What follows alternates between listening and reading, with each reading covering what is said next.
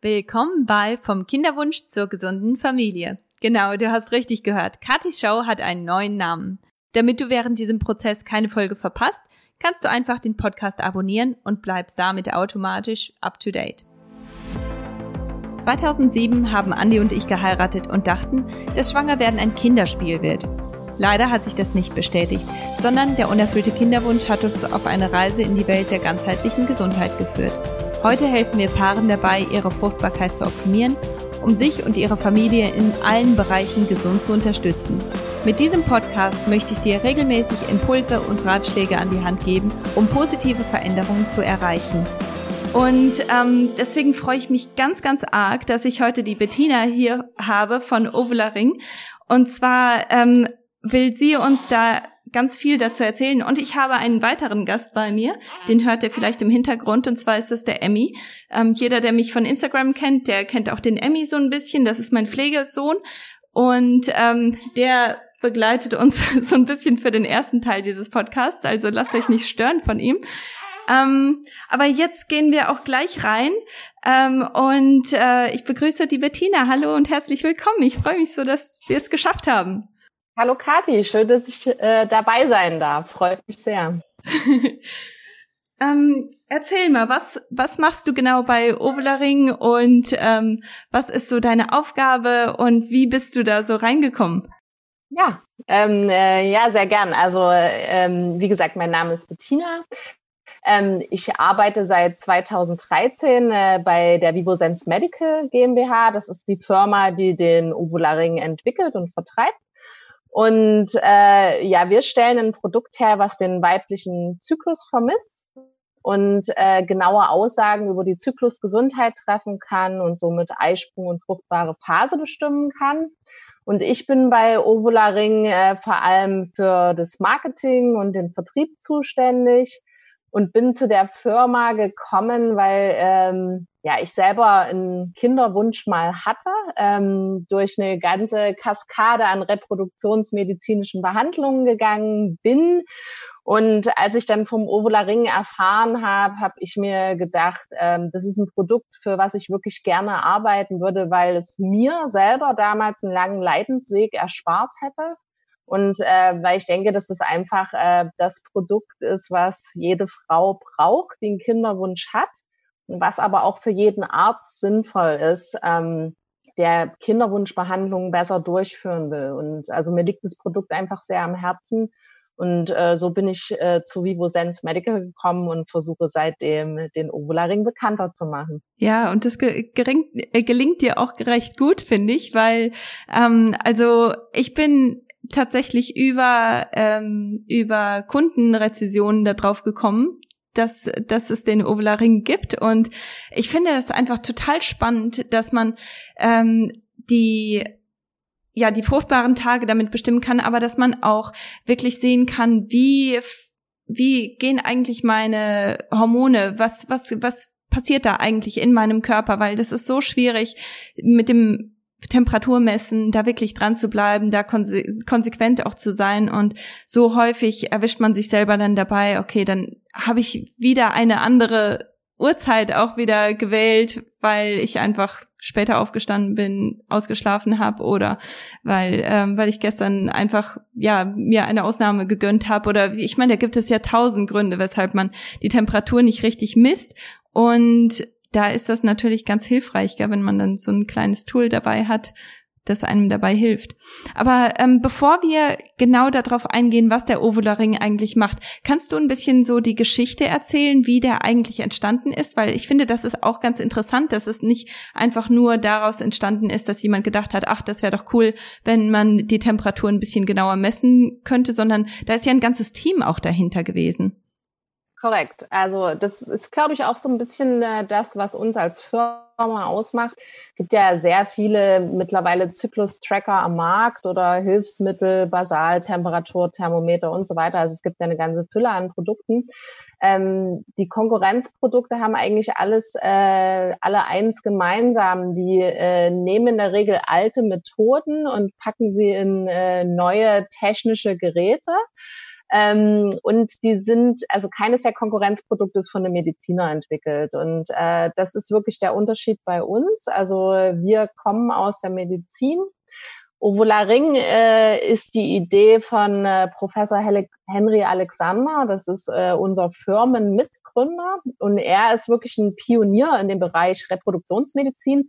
Also er ist Reproduktionsmediziner, Gynäkologe, Sexualmediziner und Endokrinologe. Also er ist noch ein Arzt der alten Sehr Schule cool. mit äh, diversen medizinischen Ausbildungen. Und er hat in seiner Arbeit als Reproduktionsmediziner immer festgestellt, ähm, dass ihm in der Diagnostik ein Tool fehlt, was kontinuierlich den weiblichen Zyklus vermessen kann. Ähm, das bedeutet, er hat, äh, ihm war Ultraschall und die Blutentnahme nicht ausreichend, weil das, äh, man kann die Frau nicht jeden Tag zum Ultraschall einbestellen oder zur Blutentnahme. Man kriegt über Ultraschall und Blutentnahme und Hormonbestimmung immer nur Ausschnitte und Teilbilder aus dem Zyklus vermittelt. Und was er eigentlich wollte, ist ein präzises Abbild des Zykluses, um wirklich zu stehen, wie zu sehen, wie steht die Frau individuell da. Also nicht äh, von einem Standardzyklus auf äh, die jeweilige Frau zu schließen und sie dann zu Untersuchungsterminen einzubestellen, sondern ihren Zyklus von vorne bis hinten zu vermessen und danach zu sehen, wie ist der individuelle Zyklus beschaffen und das über mehrere Monate zu beobachten und dann für die Frau die beste individuelle Therapie zu finden. Das ist der Ansatzpunkt. man weiß sehr lange schon, dass die ähm, Temperatur ein wahnsinnig guter Biomarker ist, um die Hormone im Zyklus äh, zu messen, beziehungsweise um die Hormone im Zyklus sichtbar zu machen. Problem ist nur, was du gerade vorhin eingangs schon geschildert hast, eine Einpunkt-Temperaturmessung ist sehr ungenau. Ne? Die ist sehr ungenau, wenn ich die quasi zu verschiedenen Bedingungen am Tag mache. Deshalb hat er gedacht, ich brauche irgendwas, was wirklich kontinuierlich die Temperatur misst über den Tagesverlauf. Und so kam die Idee zum Ovula Ring, ein Gerät zu entwickeln, was wirklich engmaschig ganz hochauflösend Temperatur misst. Also nicht nur ein Messpunkt am Tag, sondern alle fünf Minuten. Das sind 288 Messpunkte am Tag. Er hat dann zusammen mit einem Ingenieur diese Idee verfolgt. Wie kann man das eigentlich machen, dass man im Körper Temperatur misst? Und so sind sie eben auf die Idee des Ovularings gekommen, also dass man quasi vaginal kontinuierlich die Temperatur misst, um damit äh, am Ende des Zyklus ein genaues Abbild zu haben. So, das ist so die Entstehungsgeschichte. Also wirklich ein Arzt, der selber ein Tool wollte, um seine Patientinnen besser zu diagnostizieren. Da kommen wir her und wir haben quasi seine medizinischen Konzepte, an denen er über 40 Jahre geforscht hat, einfach genommen und haben die in ein Produkt gegossen, was wir natürlich äh, ständig weiterentwickeln. Mhm. Aber das Medizinische und wirklich die Forschung steht bei uns absolut im Vordergrund. Ja, und das ist auch eigentlich eine sehr, sehr ganzheitliche Art, da dran zu gehen. Weil die meisten Ärzte, auch die, mit denen ich selber persönlich zusammengearbeitet habe, die, die sagen dann, hier, du, warum kannst du denn nicht deine Temperatur halt für einen Monat äh, konstant messen? Das Leben kommt halt dazwischen und selbst wenn es nur ein Monat ist, ich kann das absolut nachvollziehen, wenn wenn es dann auch vor allem bei sekundärem Kinderwunsch dann nicht nicht klappt dass man dann sagt, okay, ich habe ich hab ein Kleinkind und äh, da passt das eben auch nicht immer alles. Also man hat dann auch häufig Nächte, die eben nicht durchgehend äh, geschlafen werden und das verändert dann auch alles irgendwo dein dein Rhythmus, dein Zyklus und äh, ich denke, das ist irgendwo sehr viel realistischer, wenn man etwas wirklich am Körper hat. Also ähm, eine total ganzheitliche, sehr, sehr schöne Art, da auch seinen Patienten zu helfen, weil ich denke, auch viele Ärzte, die denken gar nicht so weit. Also sobald der die Praxis geschlossen ist, dann ähm, ist dann auch der der Kopf abgeschaltet, was was eben Patientenfürsorge angeht. Also super. Ja, also das ist wirklich äh, sehr, sehr schade. Ich meine, man kann natürlich nicht alle Ärzte in einen Topf werfen und es gibt sehr viele sehr, sehr gute Ärzte, die äh, wirklich ähm, ja ihren Patienten helfen wollen. Aber es gibt eben auch sehr viele Ärzte, die eben sagen, also gerade im Bereich Gynäkologie, ähm, das Thema Kinderwunsch, äh, da kann ich nur bedingt helfen und die überweisen dann äh, Frauen sehr schnell an die sogenannten Spezialisten, also ins Kinderwunschzentrum, an die Reproduktionsmediziner. Und dort wird einfach ohne gründlich zu diagnostizieren, also wirklich die Frau zu beobachten und zu gucken, wie tickt sie eigentlich, wird relativ schnell losbehandelt. Und ähm, so ähm, entsteht eine Vielzahl an Behandlungen, die unter Umständen hätten vermieden werden können. Und so eine Kinderwunschbehandlung, eine reproduktionsmedizinische Behandlung, ich spreche da aus eigener Erfahrung, weil ich habe das alles durch. Ähm, die ist nicht ohne, ja. Das ist äh, für die Frau belastend, das ist für die Paarbeziehung belastend, äh, das hat Nebenwirkungen. Es ist noch nicht mal so, dass die äh, reproduktionsmedizinischen Behandlungen sehr erfolgreich sind. Also die Erfolgsquote liegt je nach Alter immer noch bei unter 30 Prozent.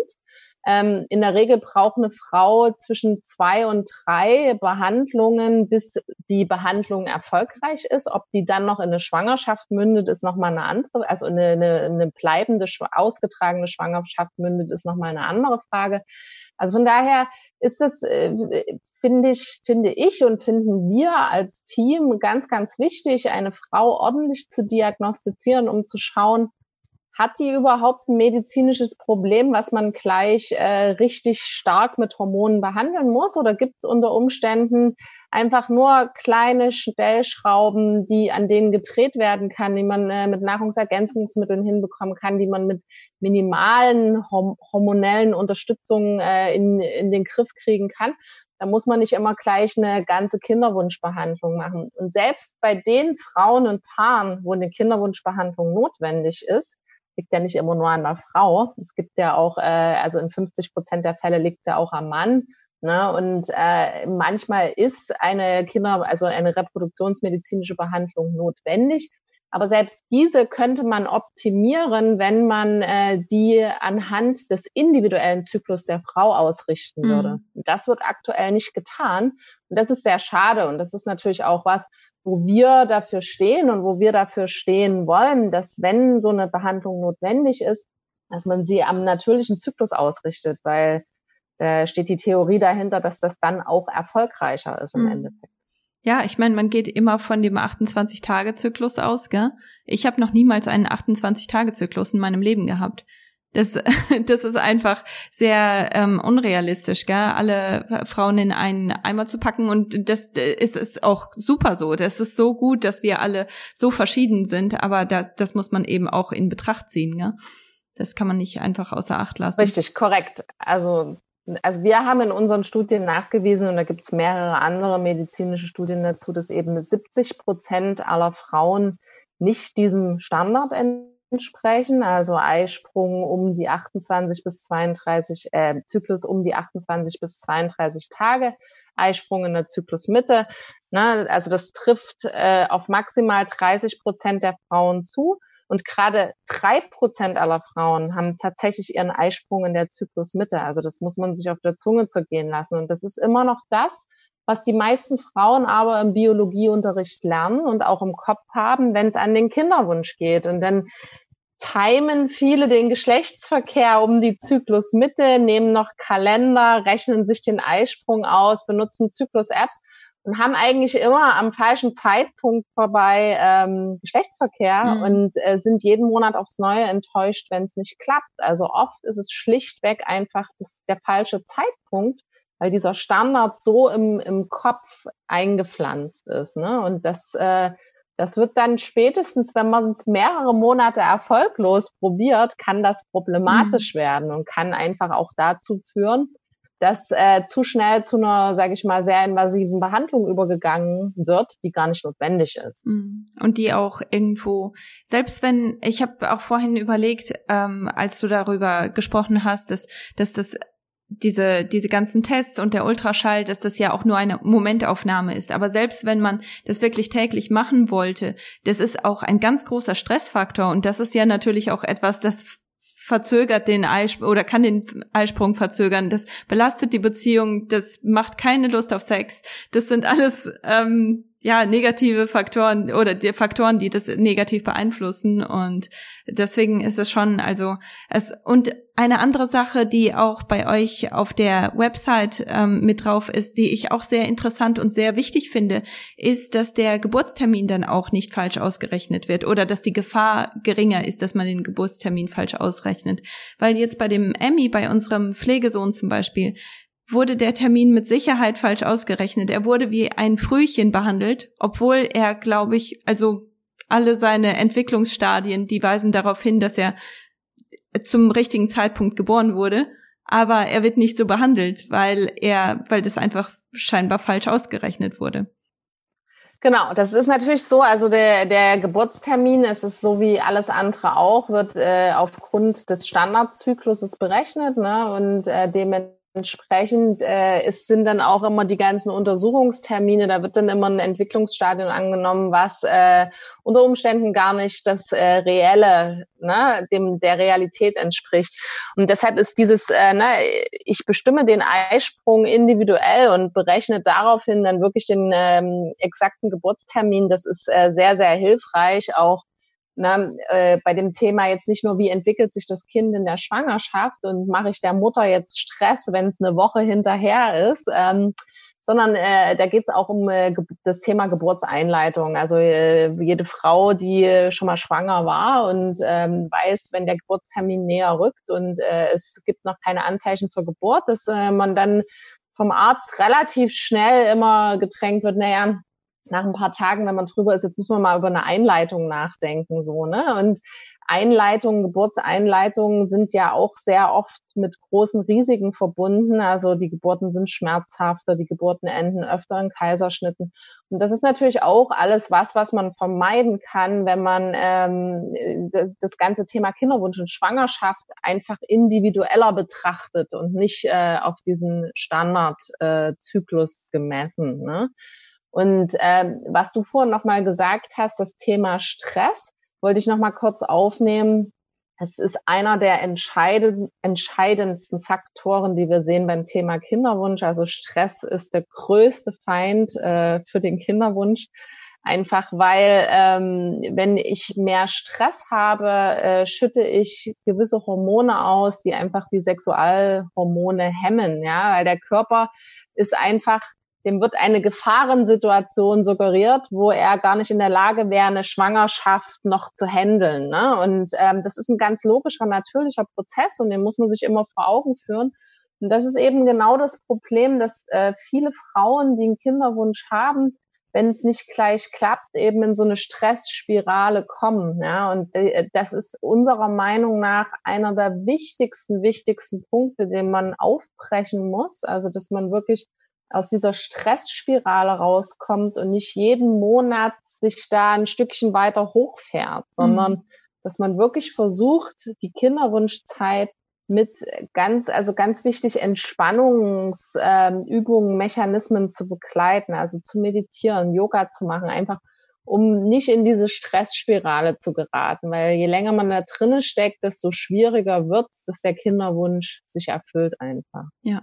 Und jeder, der, der da nicht so recht weiß, was sind diese Hormone und was, äh, warum hat das so einen großen Einfluss auf mich. Ich habe eine Hormonserie gehabt vor ein paar Monaten. Ich glaube, das war im Februar 2020. Ähm, und da haben wir auch über Progesteron gesprochen und wie Cortisol da wirklich einen ganz großen Einfluss darauf hat. Also ruhig nochmal zurückgehen, gucken, wie funktioniert eigentlich der weibliche Zyklus, was macht es eigentlich mit den, mit den Hormonen und was, äh, da hat der Tobi Kriehuber auch ganz, ganz gut über den Zusammenhang zwischen äh, Progesteron und Cortisol auch gesprochen. Also wenn, wenn das Thema dich als Zuhörer gerade beschäftigt, dann ist das etwas, da solltest du auf jeden Fall zurückgehen und schauen, was hat das eigentlich mit mir zu tun. Also ich denke, das ist ein ganz wichtiges Thema und das ist auch super, dass du das auch nochmal betonst, weil ich denke, häufig kämpft man wie verrückt und man, man tut alles, was man kann und man, man hat auch zum richtigen Zeitpunkt ähm, Geschlechtsverkehr, aber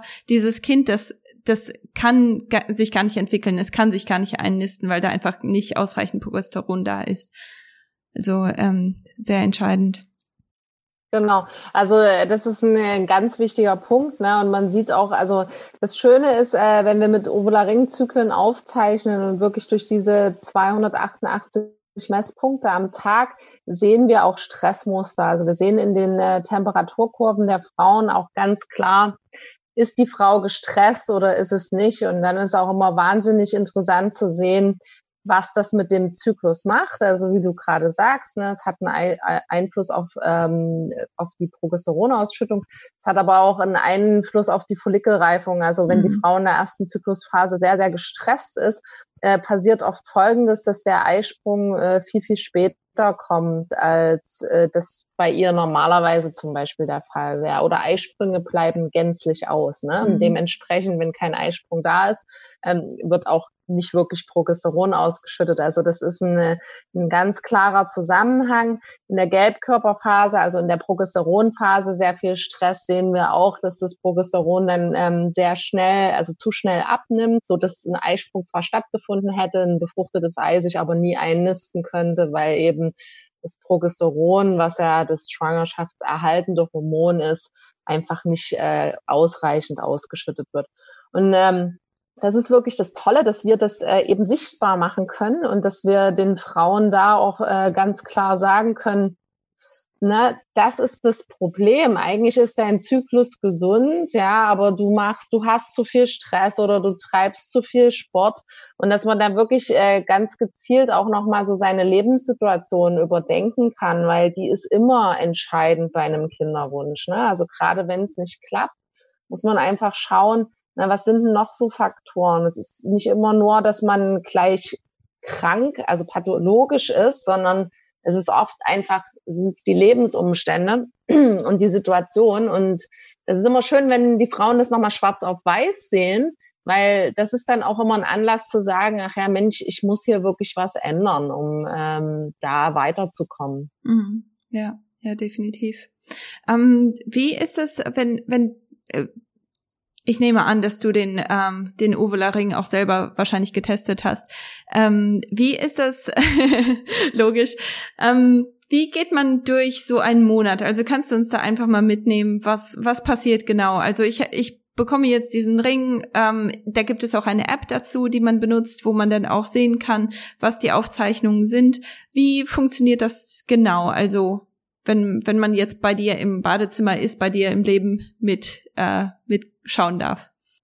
Genau, also, äh, also der Uvula Ring, der besteht aus einem äh, medizinischen Kunststoffring. Ähm, das ist ein Ring, der dem Verhütungsring gleicht. Viele Frauen haben schon mal in ihrem Leben äh, mit vielleicht mit dem Nuva-Ring verhütet. Das ist so ein Verhütungsmittel wie die Pille. Der Ring gibt Hormone ab, aber geht eben nicht durch den Magen-Darm-Trakt, sondern äh, wird in der Scheide getragen. Unser Ring ist, äh, die, hat die gleiche Größe wie der Nuva-Ring, ist aus dem gleichen Material wie der Nuva-Ring, aber gibt keine Hormone ab. Statt der Hormone haben wir eben einen kleinen Sensor aus, äh, der ist in einer Keramikkapsel, der wird in den Ring eingeklickt. Und äh, wenn ich das beides zusammen eingeklickt habe, führe ich mir das Ganze am sechsten Zyklustag. Also der erste Zyklustag ist immer der erste Tag der Periode. Ich warte bis zum sechsten Zyklustag und dann führe ich mir den Ring ein. Und dann trage ich den Ring im ersten Zyklus einfach, bis der Zyklus vorbei ist, weil der erste Zyklus ist ein sogenannter Lernzyklus. Da müssen wir erstmal schauen, wie ist der Zyklus der Frau beschaffen, wie sind ihre individuellen Zyklusmuster. Also ich, sie trägt den Ring äh, 30, äh, 35 Tage, 40 Tage, je nachdem, wie lange ihr Zyklus dauert, mhm. trägt sie den Ring. Danach, äh, am Ende des Zykluses, wird der Ring entnommen. Der kleine Sensor äh, wird in ein Lesegerät gepackt. Dieses Lesegerät wird über ein USB-Kabel an äh, den Rechner, an das Tablet oder auch an, an manchen Handys funktioniert das auch angeschlossen. Und ich übertrage die Daten an unsere webbasierte Software. In der webbasierten Software äh, wird dann der Frau eine Zykluskurve angezeigt und nach dem ersten Zyklus wird ihr angezeigt, wie der Zyklus beschaffen war. Also sie sieht, wann der Eich, hat sie einen Eisprung gehabt? Wenn ja, wann hat der stattgefunden? Wann war die fruchtbare Phase und wie lang waren die einzelnen Zyklusphasen? Und das ist quasi nach dem ersten Zyklus habe ich schon mal so einen Status. Ähm, ne, ist mein Zyklus eigentlich gesund oder gibt es hier irgendwie einen Hinweis darauf, dass zum Beispiel die zweite Zyklusphase zu kurz ist oder dass ich vielleicht gar keine Eisp gar keinen Eisprung habe, ne? Na, weil nur eine Periode ist noch kein Zeichen dafür, dass auch tatsächlich ein Eisprung stattgefunden hat. Das äh, ist das, was im ersten Zyklus ist. Und im ersten Zyklus lernt Ovularing diese individuellen Muster kennen. Im zweiten Zyklus setzt die Frau äh, wieder am sechsten Zyklustag den Ring ein. Und dann empfehlen wir ähm, ungefähr um die Zeit, wo im ersten Zyklus die fruchtbare Phase gestartet ist, den Ring einmal täglich zu entnehmen und auszulesen, die Daten zu übertragen. Und dann bekommt die Frau eine ähm, sogenannte aktuelle Empfängniswahrscheinlichkeit über die Software ausgegeben. Da wird dann quasi gesagt, heute ist die Empfängniswahrscheinlichkeit äh, hoch, mittel, gering oder die fruchtbare Phase ist für diesen Zyklus vorbei. Wenn äh, das System sagt, die fruchtbare Phase ist für diesen Zyklus vorbei, kann sie den Ring wieder durchtragen, bis der Zyklus abgeschlossen ist und kriegt dann am Ende wieder nochmal eine komplette Auswertung auch für den zweiten Zyklus. Wenn sie drei Zyklen aufgezeichnet hat mit Ovularing, drei Zyklen mit Eisprung, können wir auch äh, für den Folgemonat dann eine Prognose ausgeben für den Eisprung und die fruchtbaren Tage das ist bloß immer so ein Richtwert. Ne? Also ich, ich sage immer, die, wir sind in der Prognose sehr genau. Auch wenn man uns mit den Konkurrenzprodukten vergleicht, äh, haben wir da eine der höchsten Genauigkeiten. Ich bin bloß immer, also so ein bisschen, ich warne immer so ein bisschen, sich komplett auf diese Prognosefunktion zu verlassen, weil die Prognose ist immer nur eine Berechnung der statistischen Wahrscheinlichkeit. Und dazu haben wir noch die Echtzeit. Die Frau sollte dann im laufenden Zyklus immer noch mal mit der Echtzeit die Prognose abgleichen. Also das ist so ein bisschen wie beim Wetter. Ne? Mhm. Wenn ich mir heute das Wetter für in 14 Tagen angucke, dann kriege ich einen Richtwert, aber das wird nicht genau sein. Wenn ich mir aber heute das Wetter für heute angucke, kriege ich ein relativ genaues Bild.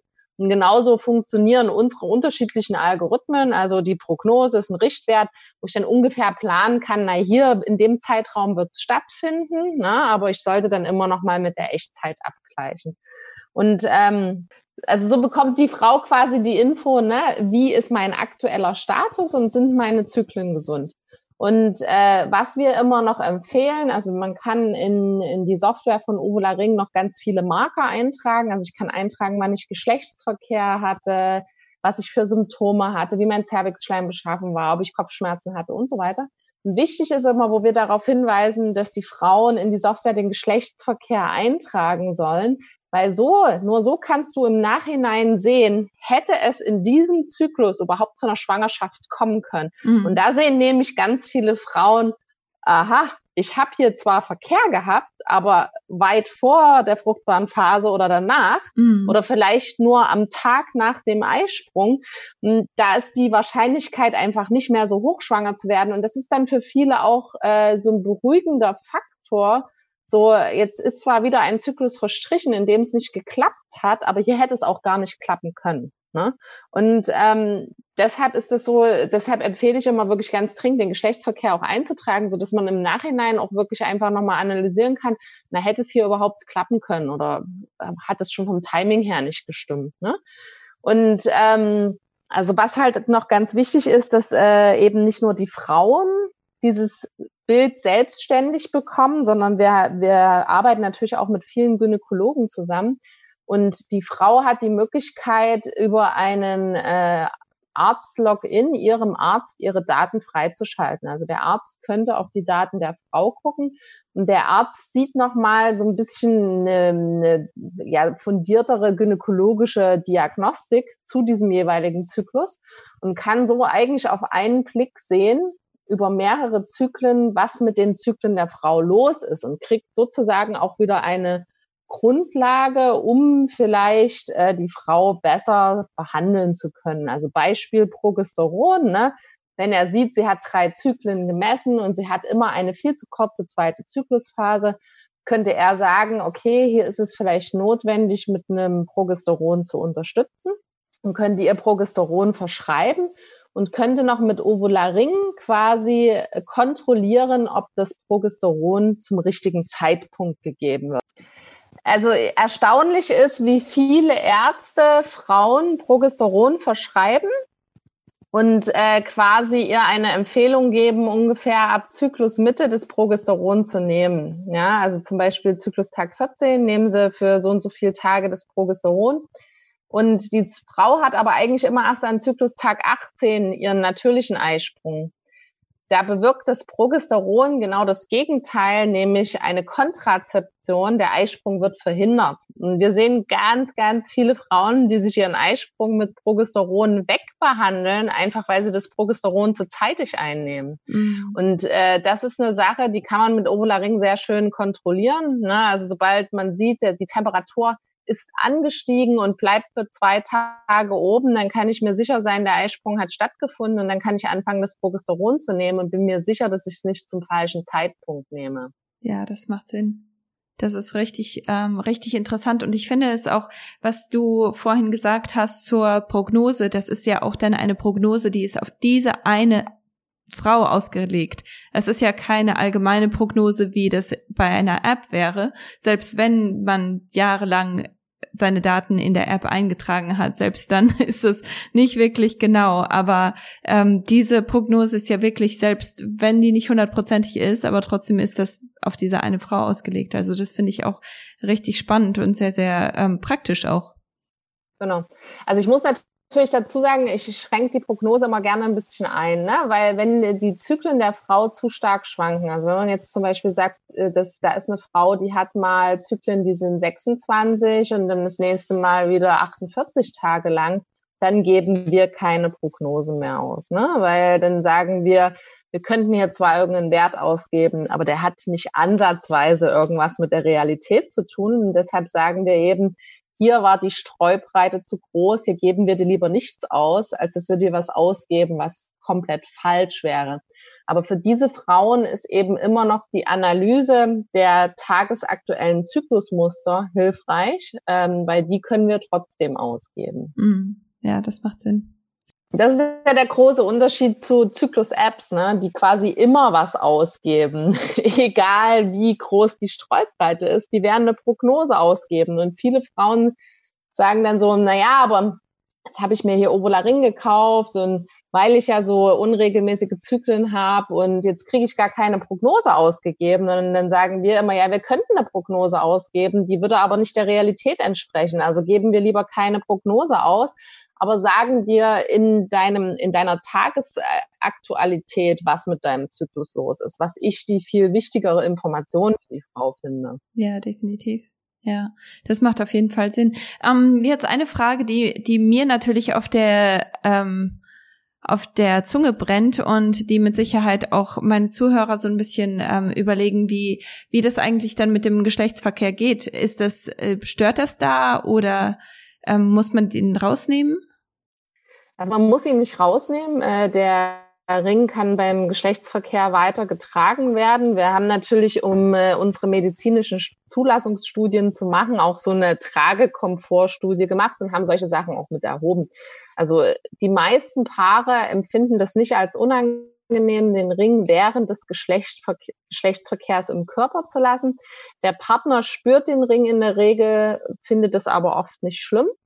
Es ist aber eine ganz individuelle Entscheidung, die jeder für sich selber treffen muss. Es ist total unproblematisch, den Ring bis zu einer Stunde am Tag zu entfernen. Also ich könnte auch sagen, mir ist es unangenehm beim Geschlechtsverkehr, ich nehme den einfach vorher raus und setze ihn nachher wieder rein. Das ist, muss jeder so ein bisschen für sich selber entscheiden.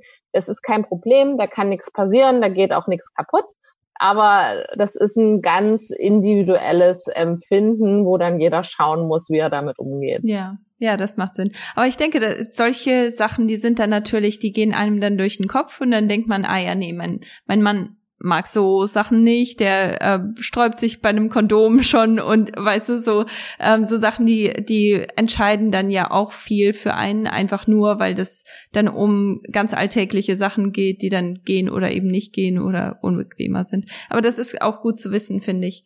Ähm, ist das äh, auch ein, ein Tool, was man auch gut nehmen könnte, jetzt zum Beispiel, um einen Kinderwunsch oder ein, eine Schwangerschaft zu verhindern.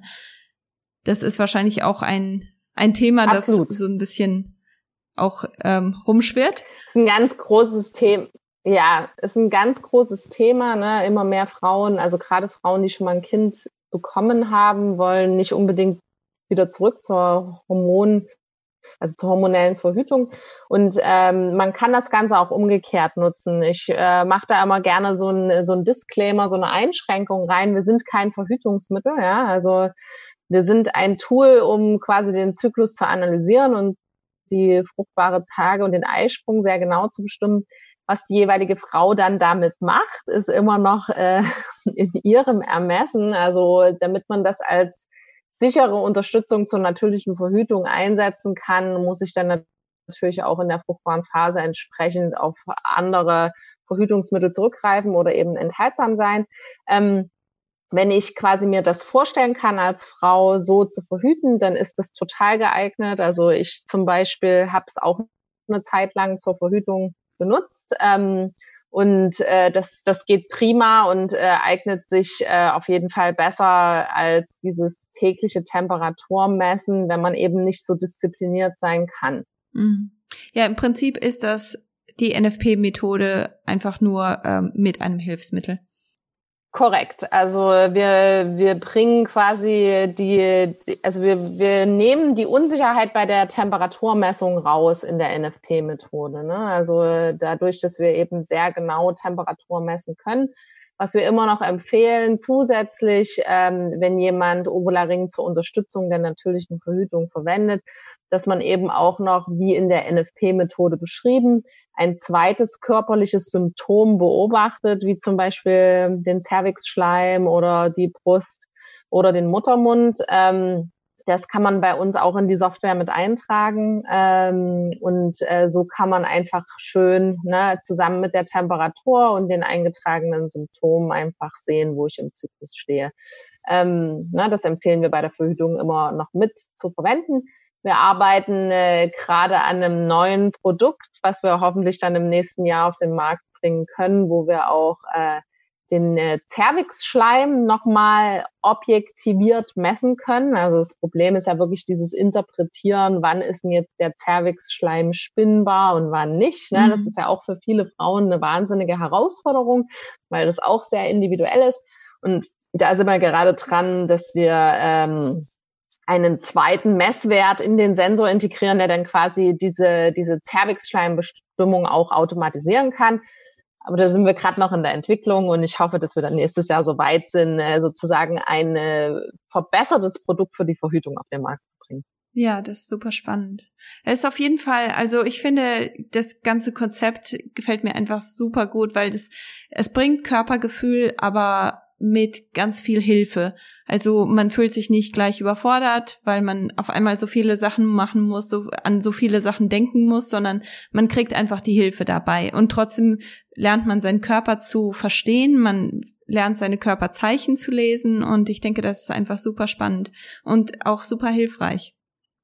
Eine Frage, die Absolut, ich ja die ich auch noch habe und da haben wir uns auch vorher drüber unterhalten und zwar bin ich ja auch immer so ein bisschen besorgt, was, äh, was eben Strahlen, Strahlenbelastung angeht. Aber nachdem du das jetzt erklärt hast, also Strahlenbelastung ist da ja eigentlich gar keine da, weil man holt den Sensor raus, man liest den ein. Also das ist nicht im Körper, sondern das ist außerhalb vom Körper.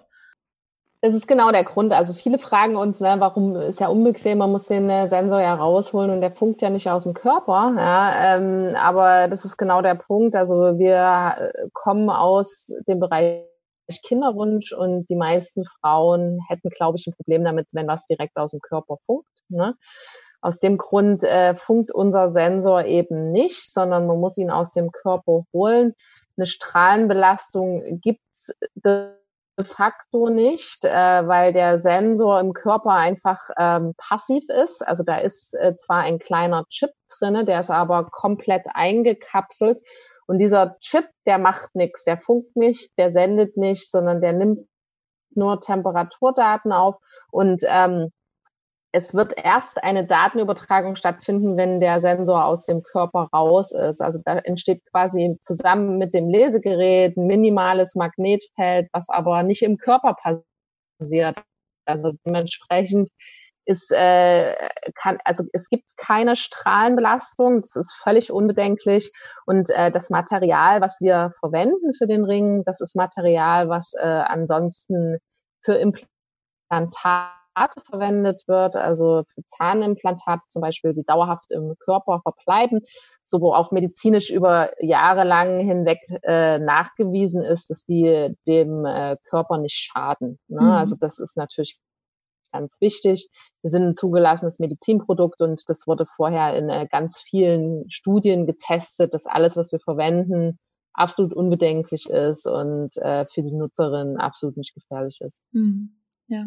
ja, ich denke, das ist auch gut zu wissen, weil man möchte ja auch nicht diesen äh, dieses Baby direkt von vornherein bestrahlen und direkt von vornherein schaden, indem man ähm, indem man da einen Strahlenherd dann praktisch gleich daneben an implantiert. Genau, absolut, ja. Ähm, kannst du noch einmal mit uns teilen, wie man den Ovularing findet und wo man da hingeht, wie man euch am besten kontaktiert und so, die ganzen Kontaktdaten? Sehr gern.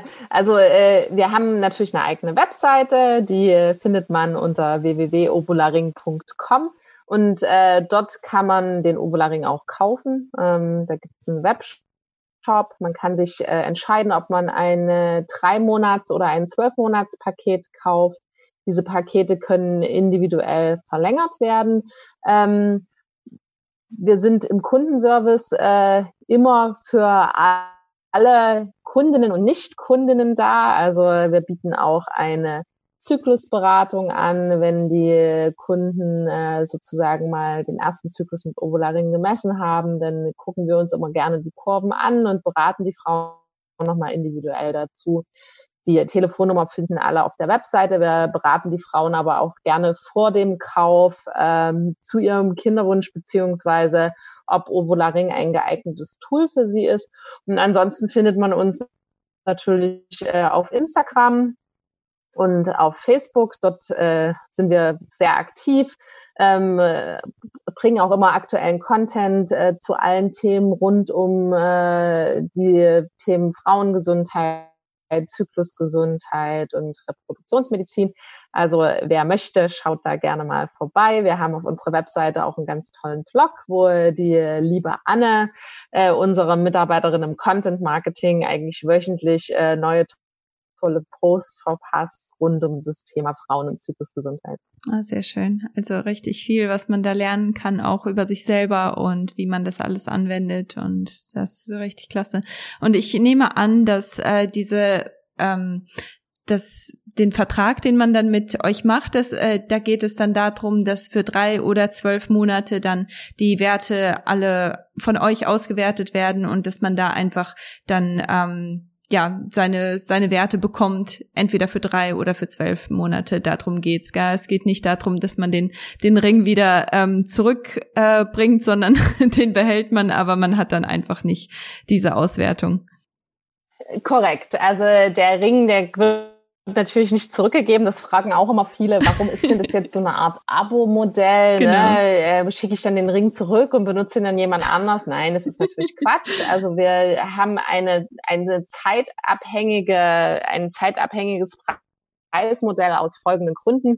Die Frau bekommt äh, pro Anwendungsmonat einen Kunststoffwechselring. Der Kunststoffwechselring wird nach jedem Zyklus entsorgt.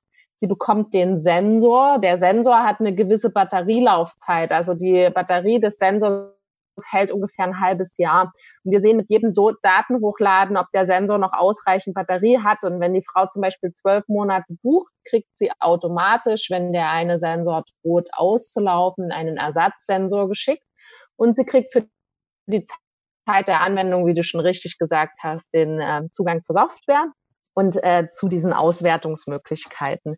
Der Ring, also der Ring und der Sensor, der verbleibt natürlich bei der Frau und wird auch nicht von einer anderen Frau nochmal äh, verwendet. Ja, ich wollte das nur nochmal klarstellen, weil ich glaube, das sind so, so Sachen, die, die fragt man sich dann natürlich automatisch und ähm, das, das ist, äh, denke ich, ja, das, das ist ein ganz gutes Konzept, was ihr da so fahrt. Sehr individuell, eine ganz ganz klare Absolut. Beratung. Also deine Fragen, die du stellst, das sind auch alles Fragen, die unsere, also die die Interessenten bei uns auch immer stellen. Also ja. das sind eins zu eins könnte ich da jetzt dir die E-Mail zeigen. Ja. Es ist tatsächlich ne, äh, genau diese diese Fragen kommen quasi täglich auf uns zu. Deshalb finde ich auch schön, dass ich hier mal die Gelegenheit habe, äh, das so in, in vollumfänglich zu beantworten. Ja, sehr ja. schön. Ähm, was noch ein wichtiger Punkt ist, wo auch viele fragen, ist das Thema Datensicherheit. Ne? Also da möchte ich auch noch mal kurz drauf eingehen, weil du gerade gesagt hast, die, die, den Zugang zu den Daten. Ne? Also wir haben nie Zugriff auf die Kundendaten. Wir sind ein zugelassenes Medizinprodukt und äh, Datenschutz ist uns extrem wichtig. Wir würden niemals die Daten der Frauen auch nur ansatzweise irgendwie weiterleiten. Wir selber dürfen nur auf die Daten der Frauen schauen, wenn die Frauen uns ihre, ihre Accounts freigeben, zum Beispiel zur Zyklusanalyse. Ansonsten haben auch wir keine Möglichkeit, auf die Daten zu gucken. Die Daten gehören der Frau, die bleiben bei der Frau und die Frau hat auch immer die Möglichkeit, ähm, sich die Daten nach Anwendungsende zu sichern. Ja, sie kann äh, diese Temperaturdaten von uns als Export zur Verfügung gestellt bekommen, ähm, wenn die Anwendung ausläuft. Also das ist immer so, dass die Daten immer, immer, immer bei der Frau bleiben und dass wir alles dafür tun, dass die Daten geschützt sind und sicher sind. Ja, ja, das ist auch ein wichtiger Punkt und auch sehr wichtig auch zu wissen im Voraus, denke ich.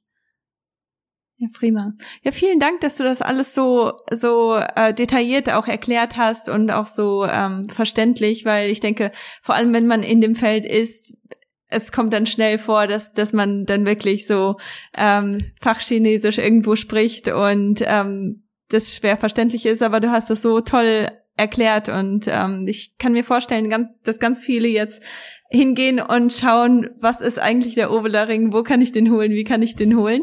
Ähm, eine ganz tolle Sache, die Ovelaring zur Verfügung gestellt hat, ist ein ein Gewinn bei meinem Gewinnspiel und zwar ist heute der 18.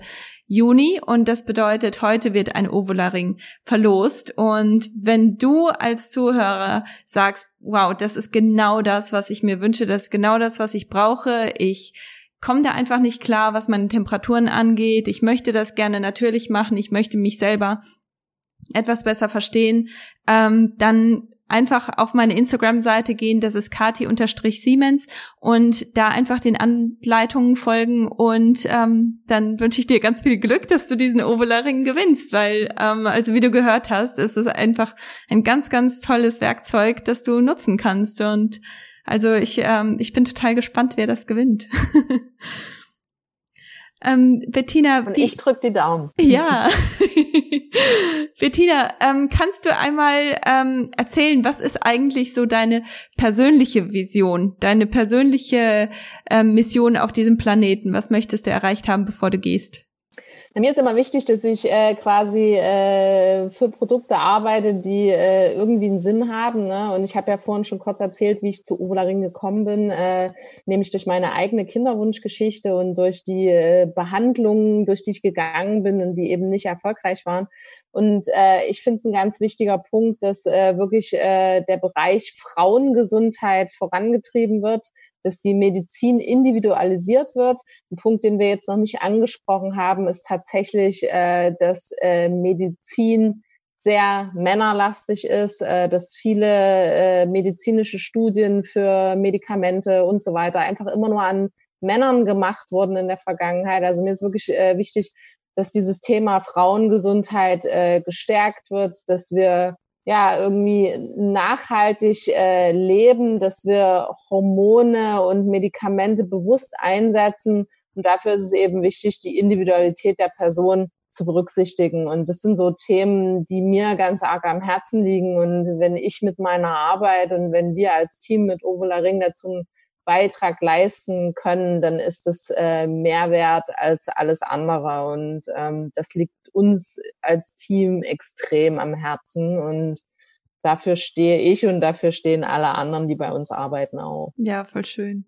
Ich denke, das ist auch etwas ganz Besonderes, wenn ein Unternehmen da wirklich auch so eine Plattform bieten kann, dass Mitarbeiter dahin gehen und sagen, wow, ich verändere etwas im Leben von Menschen, ich verändere etwas in dieser Welt und ich gehe jeden Morgen zur Arbeit oder ich bleib eben zu Hause, um zu arbeiten. Ähm, jetzt im Moment. Ähm, aber ähm, aktuell ja, vielleicht bin zu Hause. genau. aber dass dass man da wirklich auch ähm, ja das Gefühl hat, man hat etwas etwas gemacht, gell? Das ist richtig toll. Hast du noch irgendwie ein Schlusswort oder so, etwas, das du meinen, ähm, meinen Zuhörern gerne sagen möchtest, bevor wir diesen Podcast abschließen? Na, ich glaube, es ist immer ganz wichtig, irgendwie äh, positiv zu bleiben, aus äh, jeder noch so schwierigen Situation irgendwie versuchen, ein Learning für sich selber zu ziehen. Ja, also äh, ich weiß, dass die Frauen, die haben durch eine harte Zeit gehen und äh, quasi denken, das hört irgendwann auf und das wird irgendwann ein Ende haben. Und ich glaube, dieses äh, positiv bleiben und jeden Tag aufs Neue wertzuschätzen. Ich glaube, das ist was ganz Wichtiges, was man sich immer wieder verinnerlichen muss und was man sich jeden Tag aufs Neue sagen muss. Ich habe die Chance, heute den Tag zu einem guten Tag zu machen. Ne? Und ähm, einfach dieses positiv bleiben, auch wenn es manchmal schwer fällt, aber sich zurückzubesinnen auf eben das, was an dem Tag gut und positiv ist oder das, was an dieser Woche gut und positiv war. Und ich glaube, wenn man versucht, das so ein bisschen in den Alltag zu integrieren, vielleicht auch durch Meditationstechniken, dass da vieles im Leben einfach äh, sehr viel leichter wird, ne? Und ähm, dass man das einfach versucht, sich jeden Tag wieder aufs Neue zu sagen. Hm, ja, ja, und da sind wir wieder zurück beim Stress, gell? Vor allem in, in der Kinderwunschzeit. Genau. Ja. ja, absolut, absolut. Ja, voll schön. Vielen Dank, dass du das so geteilt hast. Ähm, ja, dann möchte ich mich auch von dir verabschieden. Vielen Dank, dass du so viel mit uns geteilt hast, so viel Wissen mit uns geteilt hast und äh, dir auch die Zeit genommen hast für uns. Ja, ähm, vielen Dank, äh, Kathi, dass du mir äh, die Plattform und die Gelegenheit gegeben hast, auch äh, so ausführlich über Ovula Ringen zu sprechen. Ähm, hat mir auch ganz toll gefallen, das zu teilen und äh, wie ich vorhin schon angesprochen habe, ne, bei Fragen stehen wir als Team natürlich auch äh, jederzeit zur Verfügung. Nicht nur, wenn es um den Ovularing speziell geht, sondern auch, wenn es äh, um allgemeinere Fragen äh, zum Thema Kinderwunsch geht. Ja, ja, sehr schön. Also, ihr Lieben, unbedingt einfach auf der Website vorbeischauen und ähm, einfach in Kontakt kommen. Also ich denke, das ist es auf jeden Fall wert. Ich habe sofort eine Antwort bekommen, als ich ähm, als ich nachgefragt habe und ähm, ich denke, das spricht ganz viel für ein Unternehmen, wenn der Kundenservice stimmt. Also deswegen, das kann ich nur empfehlen. Und alle alle Angaben oder alle ähm, Kontaktmöglichkeiten, die sind bei mir auch alle verlinkt. Also wo immer du den Podcast gerade anhörst, da kannst du einfach komplett runter scrollen und da findest du alle Links und da kannst du einfach draufklicken und dann bist du auch schon bei Ovula Ring und kannst die ganzen ähm, Vorteile auch nutzen. Vielen Dank, dass du eingeschaltet hast bei Vom Kinderwunsch zur gesunden Familie. Es ist eine echte Ehre, dich dabei gehabt zu haben. Um deine ersten Veränderungen zu machen und dich optimal auf deine Schwangerschaft vorzubereiten, kannst du einfach den Link für mein kostenloses Starterpaket in den Show Notes nutzen. Natürlich bin ich auch bei Instagram als kati-siemens und bei Facebook als kati siemens nutrition. Zuletzt möchte ich dich bitten, diesen Podcast zu teilen und mir bei Apple 5 Sternchen und eine Rezession zu hinterlassen, damit auch andere von diesem Podcast und all den wertvollen Themen erfahren. Ich freue mich schon aufs nächste Mal mit dir. Bis dann. Tschüss.